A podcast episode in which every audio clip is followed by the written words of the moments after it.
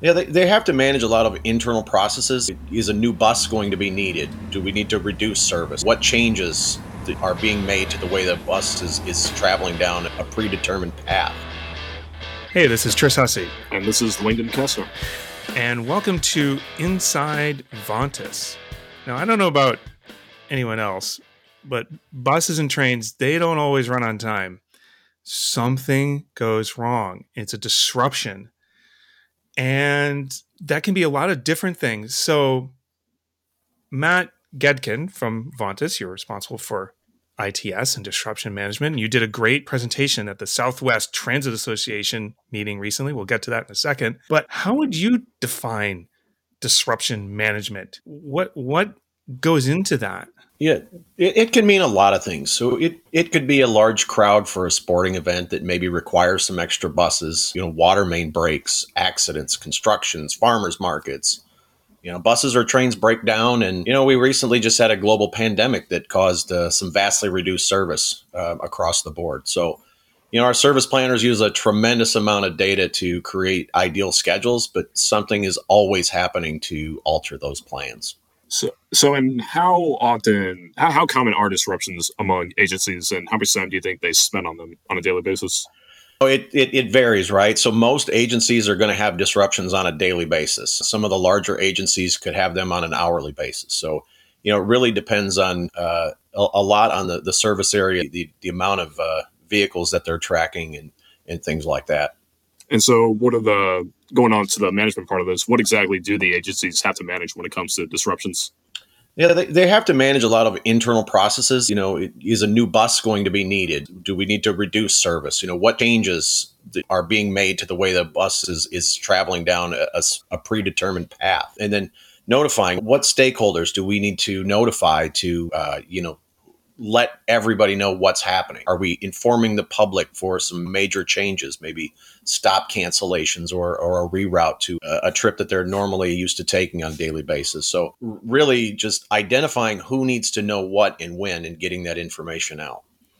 So this makes me wonder, okay, how do agencies deal with them now? I mean, how are these disruptions usually managed at an agency? Yeah, so in, in our experience, you know, m- most agencies still do a lot of manual work using a lot of different tools just to make sure that everything is going out correctly. And this can really lead to different information going to different places and instead of having consistent messaging across. Um, really for them, step one is just figuring out what, what do we need to do? Like I mentioned, there's there's so many different types of disruptions to manage. So could mean adding a bus, subtracting a bus, creating a bus bridge because a rail line is down, or rerouting a bus because a, maybe a road or an intersection is closed. So really the key is identifying that first step to get that information out as quickly as possible. How did COVID like exacerbate the problem? What, what was COVID's effect on disruption management?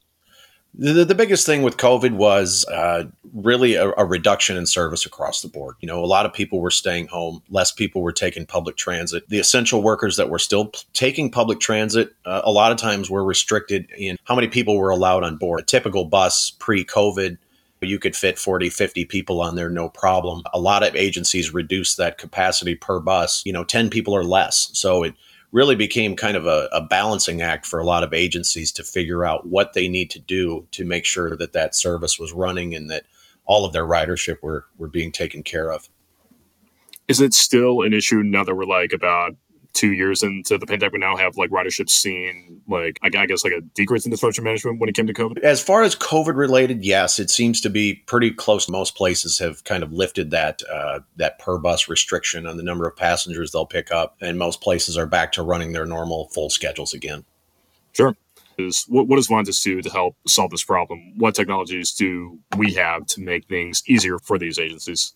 Yeah, so, you know, Vontas provides some pretty incredible tools to, you know, help agencies really easily adjust that service on the fly. So we have some simple wizards that really help guide users through uh, adding or canceling service or even drawing a new quick detour path in case they need to send a bus on a different route for maybe a road closure. But then the real power in, in these tools is to automatically then notify drivers and the, and the riders of what to experience on their travel. It seems like one of the key things is Vontas provides turn-by-turn navigation to drivers when they have to route around. I know I've been on buses that have had to take a detour around, and the driver's going to a completely different way than they usually would. Yeah, that's right. You know, we we provide the turn-by-turn instructions. We we find a lot of seasoned drivers sometimes just go about their way. They don't need to rely on the turn-by-turn for, for the normal routes that they've been running for years. You know, what really helps is by defining those detour paths when, when disruptions happen, the, the drivers are alerted to let them know, hey, there's something going on that you need to pay attention to. Again, providing those turn-by-turn instructions and updating those turn-by-turn instructions on the fly to let them know that your route is is changing today. And so, Matt, you gave a talk at the Southwest Transit Association conference about this topic. What was the feedback like from the audience? What was their response to it?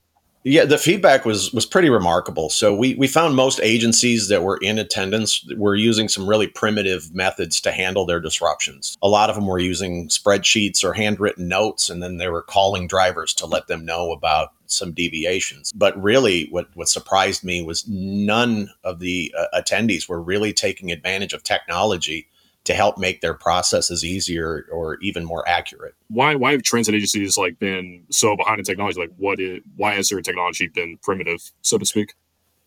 We we found that either a, a they're they're using old systems that are just not capable of handling disruptions the way like TransitMaster would, for example. Um, but a lot of them were just stuck in old processes. This, these are the way we've always done it, kind of a thing. So we have customers who are using disruption management. What have they found have been the, the benefits to them within the agency and then to the to our, their ultimate customers, to the riders? You know, we, we find that the agencies that are using our tools on a, on a regular basis, they see a couple of things. Number one is they see a nice uptick in their on-time performance because they're constantly making those adjustments. They're also seeing a huge reduction in customer complaints. Informing your riders immediately uh, when, when something on their trip changes, it greatly improves their satisfaction with using that service. What would you say are some of the obstacles agencies have faced in the ones that have implemented disruption management to getting getting things going and working for them? You know, with, with agencies that we currently do business with, honestly, one of the biggest uh, hurdles that we have found is just finding the, the buy-in from some of the end users. They, they're sometimes a little timid, a little hesitant to use those tools, thinking that they're not going to be as easy to use as they are. Once they do start using them and, and see how much it, you know, it really does help their their job and, and make things easier for them. You know, we we typically get that much greater buy-in. You know, the, the companies that are out there that, that are using some, maybe some older technologies, again, like I said, they, they just don't have those same kind of tools at their disposal. So if someone wants to get going with disruption management, what, what should their, their next step be? Yeah, I, I would suggest that their first step is just to reach out to our technical solutions team. You can You can find all of that contact information right on the website at vontas dot com. Uh, you know, we can schedule Q and A's. Uh, we can do demos on site via Zoom. And then some of our internal or our existing customers can even take advantage of some on-site training for some of that, that additional knowledge.